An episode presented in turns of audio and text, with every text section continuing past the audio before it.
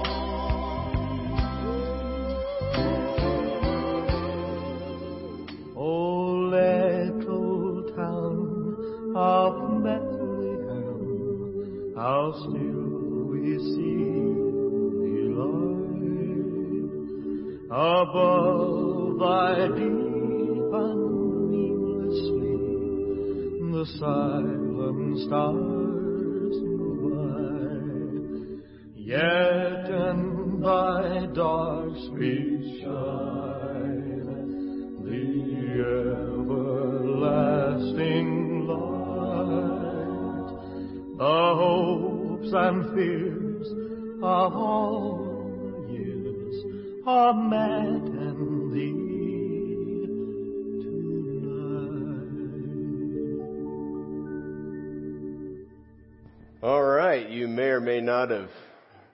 recognized some of those voices. Uh, they're kind of old school.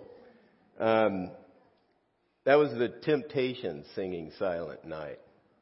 It was Nat King Cole singing Hark the Herald Angels Sings, and, Sing and Elvis, O Little Town of Bethlehem. Um, one of my favorites is Ray Charles, that Spirit of Christmas. It's not really a carol. Doesn't have truth, but it talks about the impact of Christmas that spirit of Christmas. Oh boy. Why can't it remain all through the. That's horrible, isn't it? Um, the song's great. Me, as a singer, not that great. I don't know why I do that. I get out of control sometimes. The, these songs, what, what these songs do though, and, and you saw the words, packed with truth claims. Packed with, with scripture. The, the songs are pulled right out of the Bible and they're woven into the fabric of this season. It's a part of what we, we celebrate. So far, they're still a part of our culture here in the U.S., and we dust them off every year at this time, and we, we sing them, we listen to them, we hear them all around. Our hope, whatever we're hoping in, and, and, and Elvis sang the, the, the last part of O Little Town of Bethlehem, our hopes and fears are met in thee tonight. That's the claim. And for me, that's, I found that to be true. All our hopes are met in, in Jesus Christ. But our hope has to be centered in reality to sustain us, to really help us. It needs to be truth centered. So we need to verify the source of any claim, whether it's on Google or not. And thankfully, the carols and hymns we sing at this time, they're rooted in Scripture. And we, we can verify them. But the depths of our roots will determine the depth of our hope as we face life's different situations, as we meet the challenges of life. The good news is God's given us a way to verify the truth, and we're going to get to this toward the end of the message at the very end. but our hope is rooted in the life of a person, a historical figure, and we can examine his life and decide to trust or not. What you find in the Bible is Jesus blends grace and justice perfectly. There's an incident in Jesus' life that highlights this truth. He attended worship at a synagogue with a man who had a withered hand. Now, I don't know if you've ever had an injured hand, but that, that's kind of a, it's a, it's a real, it's a bother. Just to, to have, you should not be able to use one of your hands. It's, it's really difficult. Um, so Jesus overheard this discussion that was going on in the synagogue. The Pharisees, the religious leaders of the day, they, they were self-righteous, they were hypocritical. Uh, they were having this discussion over whether or not it would be wrong to heal a man on the Sabbath. You know, this kind of thing they argued about. Well, we, we don't want to help people. What, what they use this for, they use the law, their understanding of God's laws, to protect themselves so that they could they, they wouldn't have to sacrifice their time and energy on things they weren't really wanting to do that on. And as they're having this discussion, Jesus basically says, Oh, come on. This is what he said. I mean, I, I don't think he said it that way, but he, he, and don't quote me as Jesus having said it that way, but, but he's saying, really? You're gonna legislate when a person can do good? And so he heals the man. And this, this angered the self-righteous Pharisees, and they began to conspire to destroy him. What happens next is Jesus is aware of the conspiracy. He withdrew from the area, and he commanded his disciples, his closest followers, not to, to make him known, not to let people know where he was or really to, to broadcast broadly who he was. And at this point in his ministry, a whole bunch of people began to follow him.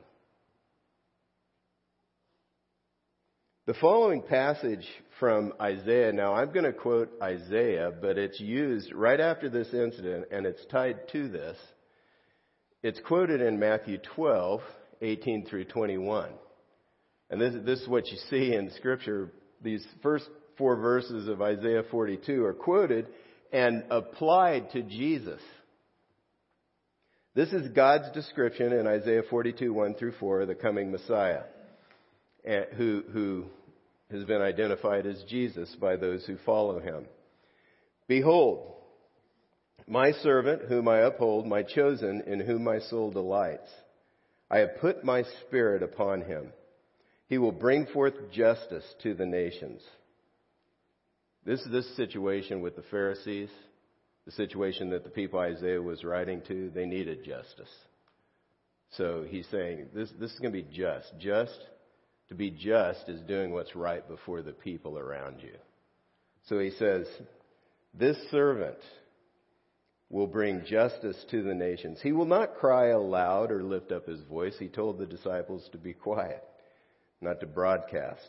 They will not, or, or make it heard in the street.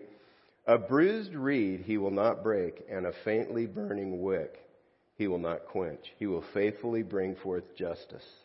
He will not grow faint or be discouraged till he has established justice in the earth, and the coastlands wait for his law. The coastlands, it's like they're referring to countries way off, like other continents. So that, that's the, that's the picture there with coastlands. Um, here, here's another place in the Bible where God begins to paint a picture of a very bright future for those who decide to follow Christ. Last week, I mentioned that the northern part of Israel was under siege by the Assyrians. These were brutal, brutal, nasty people. And so the people in Israel would be wanting justice because they were, there was so much injustice going on in their lives at this time. I, I'm, I'm sure that they were longing for it, and the message comes from God through Isaiah and focuses on the one who will bring justice. Since this passage was applied to Jesus, there's a great deal to unpack here. I'm going to try to unpack some of it. There's a lot more to it, but first of all, you notice the way that he's going to minister. He will not cry aloud or lift up his voice or make it heard in the street. This, this is quoted as Jesus' way of building his church when he was on the earth. He is not going to scream and yell, compete for anyone's attention, but he is going to quietly meet the needs of those who turn to him. This is, this is his way. There's also a confident statement that he will bring justice. He will bring forth justice to the nations. He will not grow faint or be discouraged till he's established justice in the earth. But justice will come with a kindness and a graciousness tied to it. A bruised reed he will not break, and a faintly burning wick he will not quench. He will faithfully bring forth justice. What, what a great picture of the grace and kindness of God. As He deals with our weaknesses, as we're hurting, as He handles, responds to our sin, He does so in a very gentle and kind way. All, all around Jesus during His life, and now through the present, people's lives are broken. They're about to burn out. A bruised reed is bruised because it's trampled. A faintly burning wick pictures a very weary soul that's about to run out of steam. Run out of oil, I guess, really, is the picture, isn't it? Jesus did not break them. Uh, uh, a bruised reed would, would, you know, he didn't pull it. He didn't snuff out the, the wick but he works to repair and amend. This is what Jesus does. This shows the heart of God for people who are hurting. And this is the, the approach that God's people, Christ's followers, should adopt today. This, this is what we're called to do. We're, we're called to be His body on earth, the church, His hands and feet, to show kindness and grace to the people around us. If you're captured by a brutal people, you want justice. More than just wanting it, you're longing for it. Your insides are screaming for it.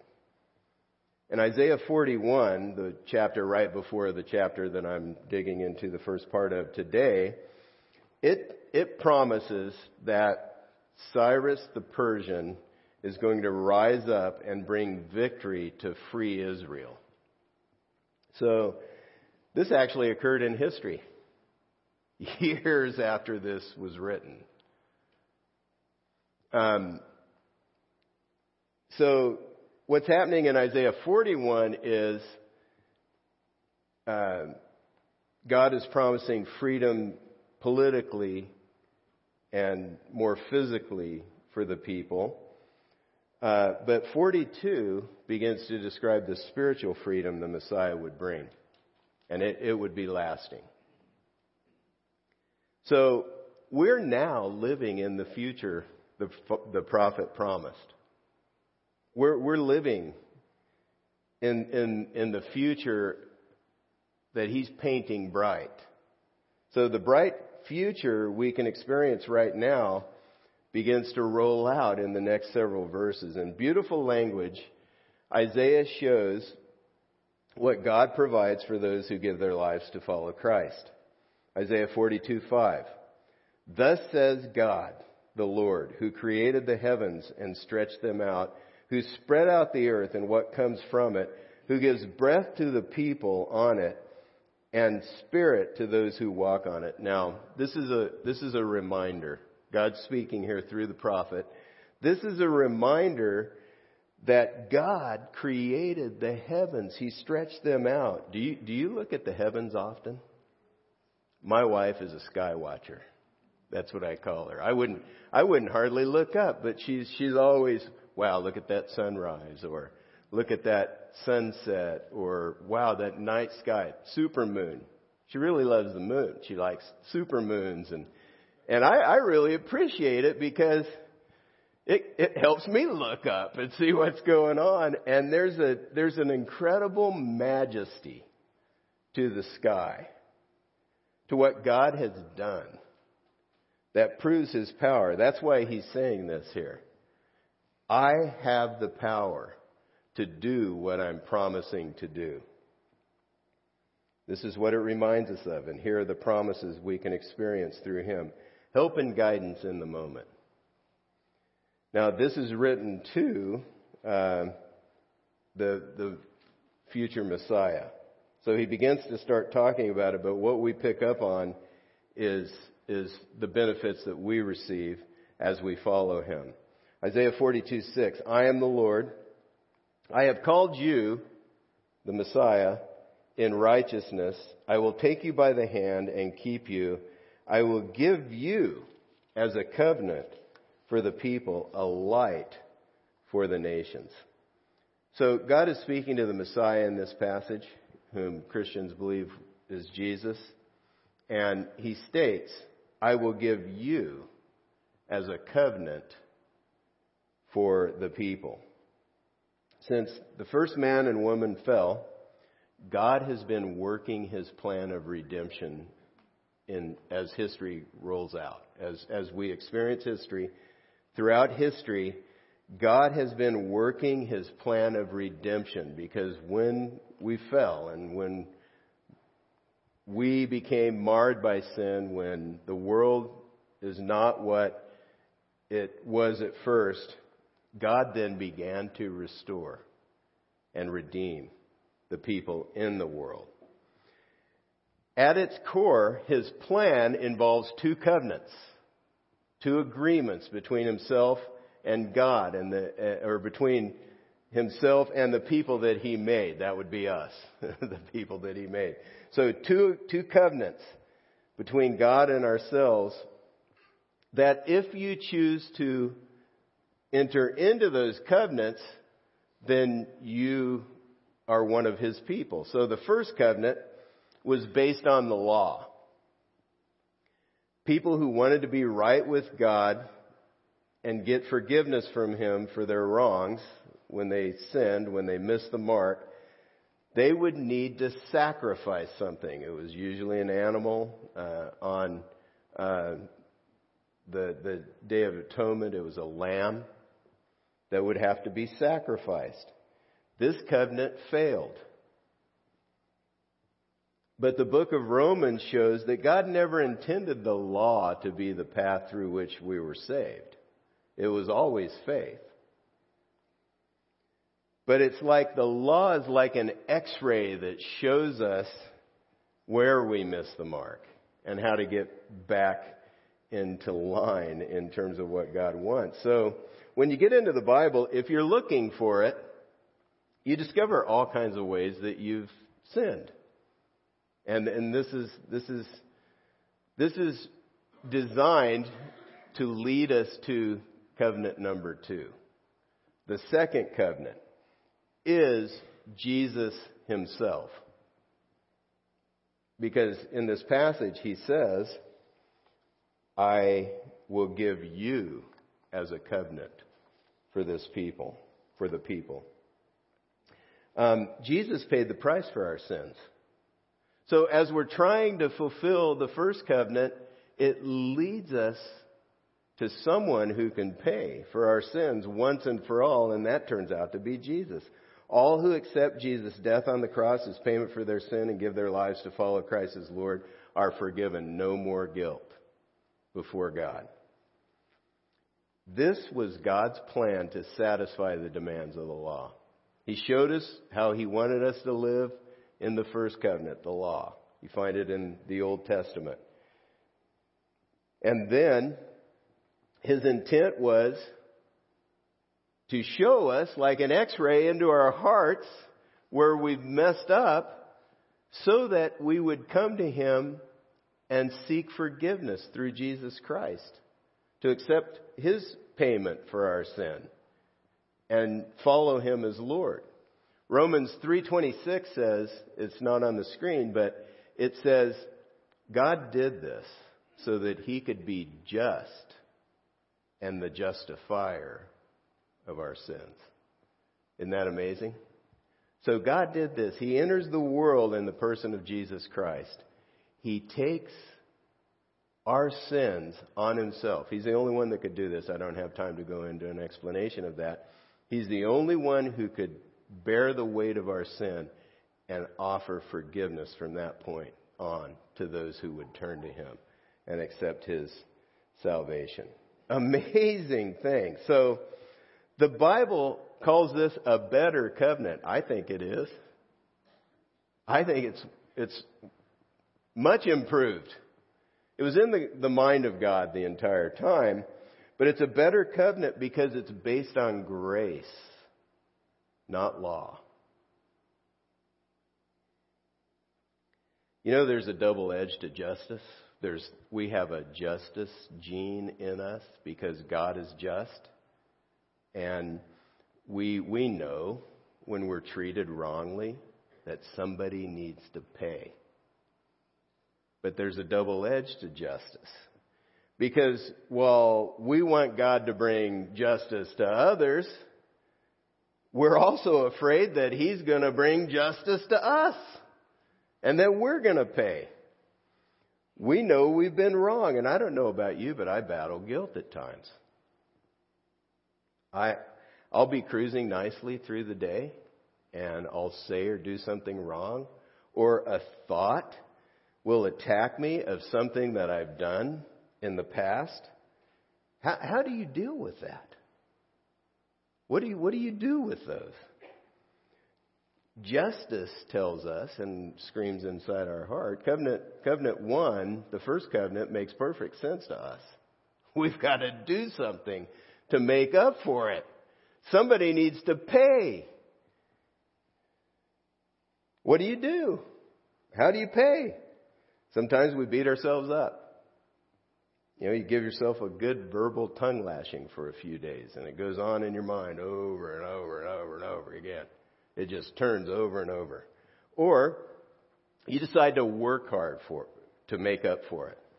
I'm going to serve. I'm going to give. I'm going to be super nice to the people around me, and I, I'm going to make up for it. Christmas is a celebration of Jesus Christ stepping into our world so that we don't have to pay for our sins any longer. We don't have to beat ourselves up.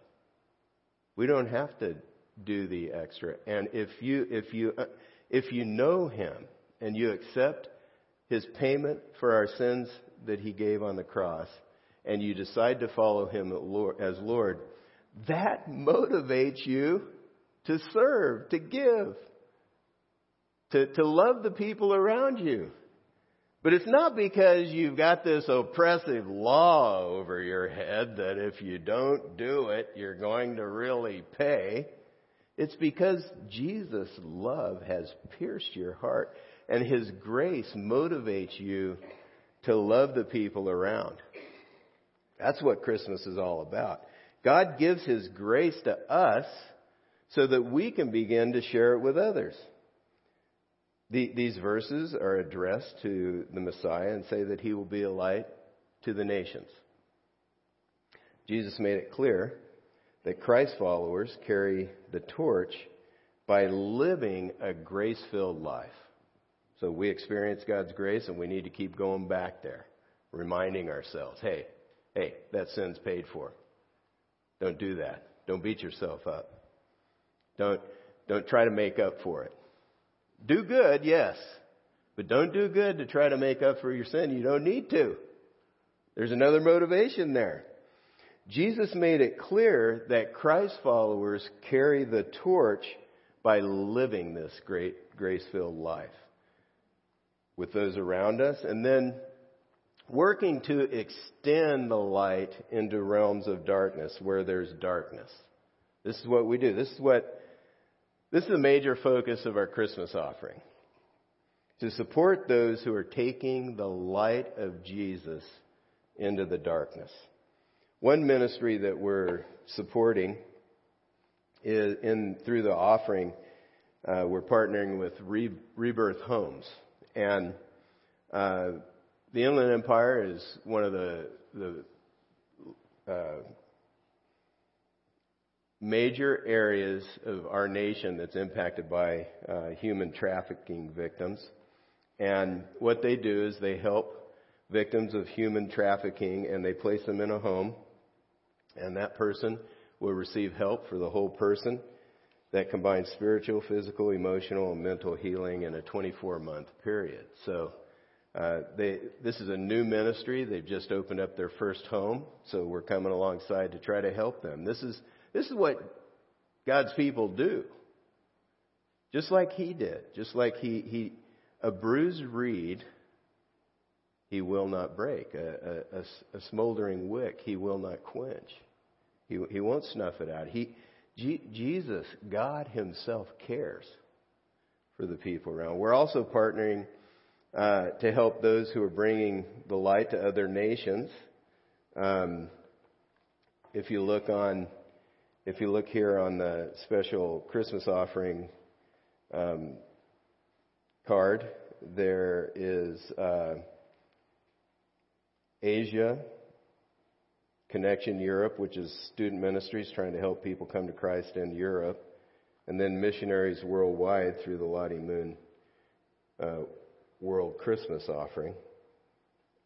And uh, there's some regional efforts that we give.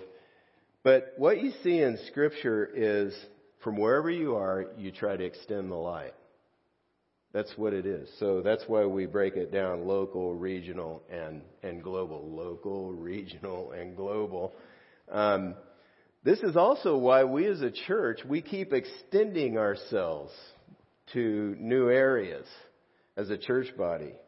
Next year, we'll plant a church in North Fontana by sending Alex and Samantha Barrett with a launch team to that area. It's a stretch for us.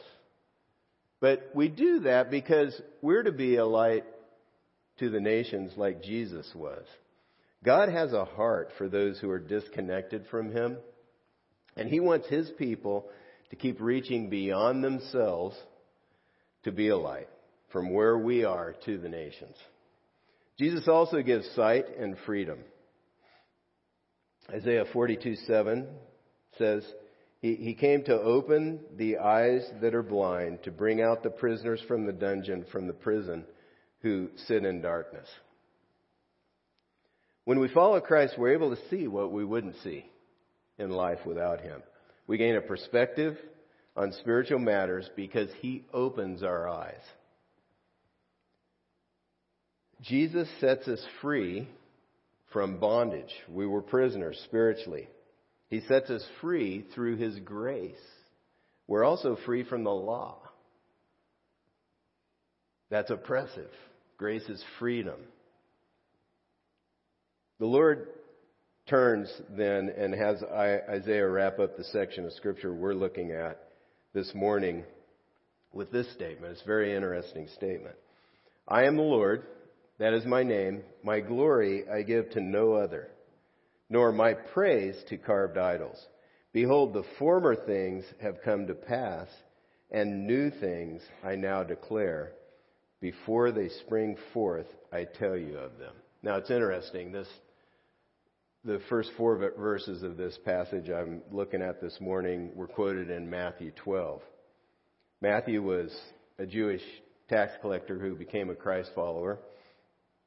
The major focus of his gospel book uh, that he wrote, his biography of Jesus Christ, was aimed at uh, showing how Jesus actually was the promised Messiah. So it was written to a Jewish audience.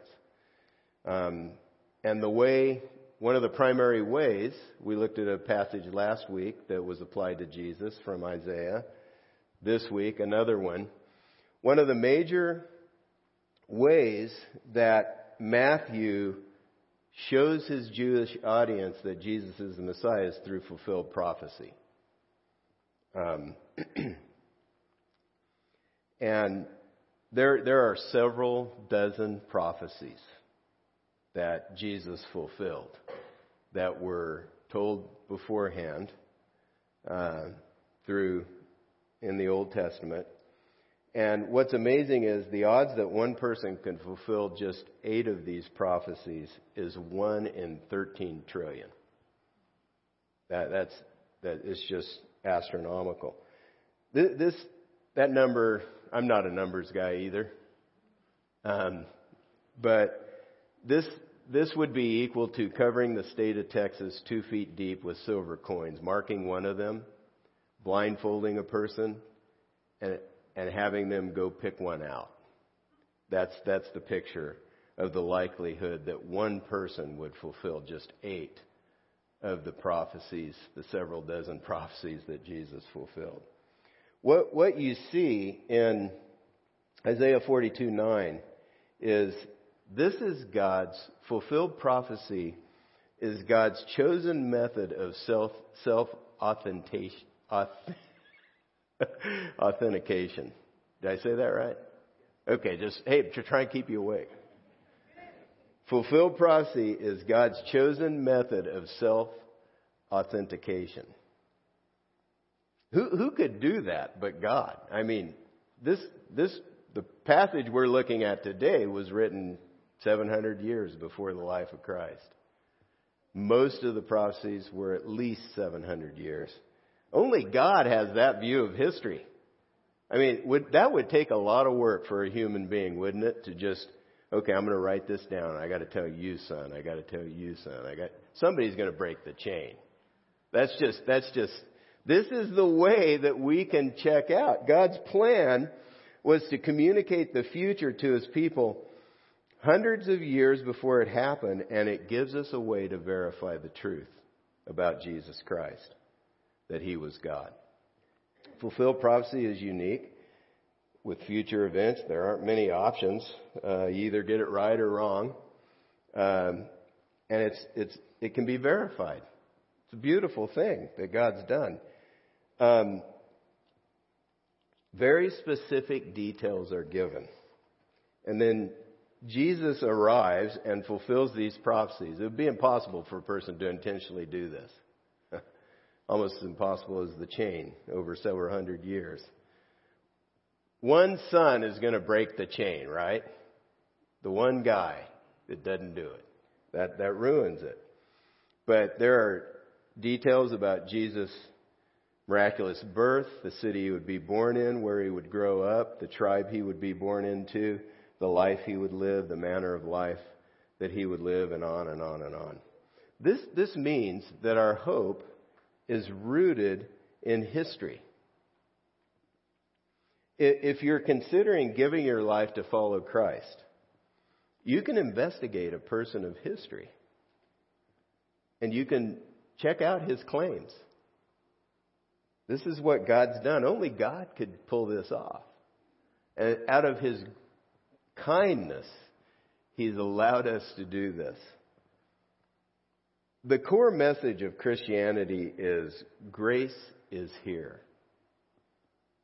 It arrived, or the core message of Christmas is grace is here, and really it's at the core of the message of Christianity. It arrived in a very extraordinary way, without much fanfare. But what a bright future for those who accept Him. And then giving away this grace gives us a great purpose as we set out to follow Him. As I wrap up this morning, I want to encourage you to think through a way to uh, respond to the message. Would, would, maybe there's a next step you'd like to take. Maybe God's laid one on your heart, or someone's come to mind that you can help or serve, or some way that you can deal with uh, the guilt rightly before God um, and handle it, move past it. Uh, are some suggested next steps from me uh, that you may want to take as as the band uh, comes up to continue leading us in singing. Uh, I'll just lay these out. My next step today is to pray about the extra giving opportunity uh, through the Christmas offering. And I meant to include one that just gave you the option of picking uh, what you what you how you'd like to respond to the message. And then maybe your next step is to invite a guest to our family Christmas service to share share the grace of God with others uh, or the Christmas Eve service. That's a good opportunity as well. Would you pray with me? Father, we thank you for your goodness to us, your kindness to us. And we pray for power, God, to do what you've laid on our heart to do as we have got into your word this morning. I pray that you would strengthen us to do it and give us wisdom in following you. In the name of Jesus Christ, amen.